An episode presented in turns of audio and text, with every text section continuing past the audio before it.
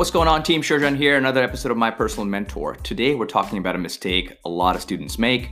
I've seen almost probably like over 30,000 resumes in my life, and I would say about at least 5% of the students make this mistake. And that is that they send their Word document to the employer. Never, ever, ever send your Word document to the employer. Here's why.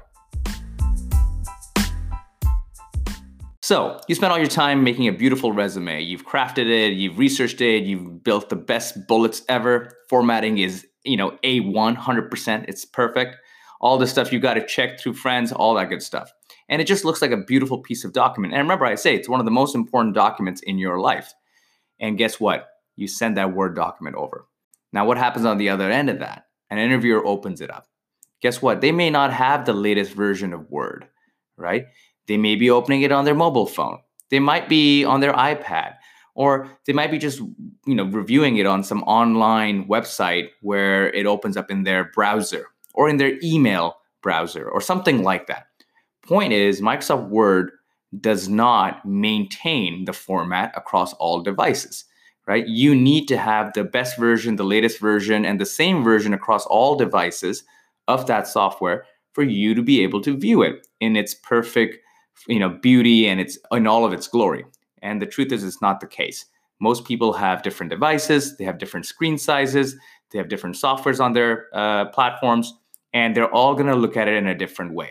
And this what this does is it basically screws up all the beautiful work that you've done and there's a very very high chance it's going to look bad when that opens up. The second reason is when it does open up it's going to actually take a longer time for Microsoft Word documents to open up, first thing that needs to happen is Microsoft Word needs to open up. So if you're shooting a resume to someone in an email or through, let's just say, some messaging platform, when they click on that file, the first thing that's going to happen is the computer is going to load up Microsoft Word and that's going to load up and that's going to open up. And then your resume is going to open up. And you don't want to have that delay. Remember, it's a game of seconds in cold emailing and networking. When your resume goes out to an inbox, you have only a few seconds before that person just deletes it or rejects it or just moves on. So you don't want to take that chance. So do not send a Microsoft Word resume.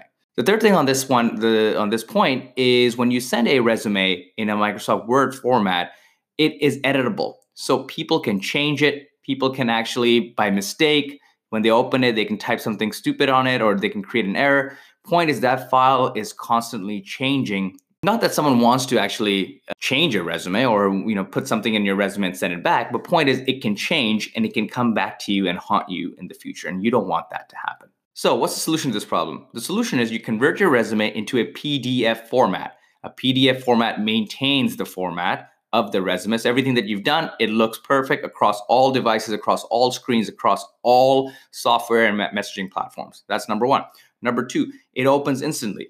PDF, Adobe has built in PDF viewing capabilities across all platforms. So you don't have to wait for someone to load up a software for PDF to open. It can just open up pretty quickly. And the third thing is nobody can edit it. It is basically one document that is uneditable and it is a stamp in time in a way, right? So you have no issues of like, hey, is this the you know, can someone kind of like, you know, is there like some issue in this you know document? Can someone actually edit it, change some language? Nobody can do that. Once you finalize it, you send it over, it just looks perfect, stays perfect, and no one can do anything about it.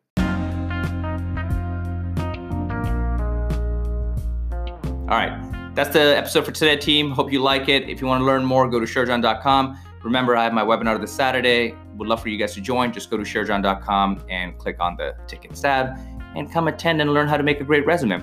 Hope you enjoy Thursday, and I'll see you guys tomorrow. Peace.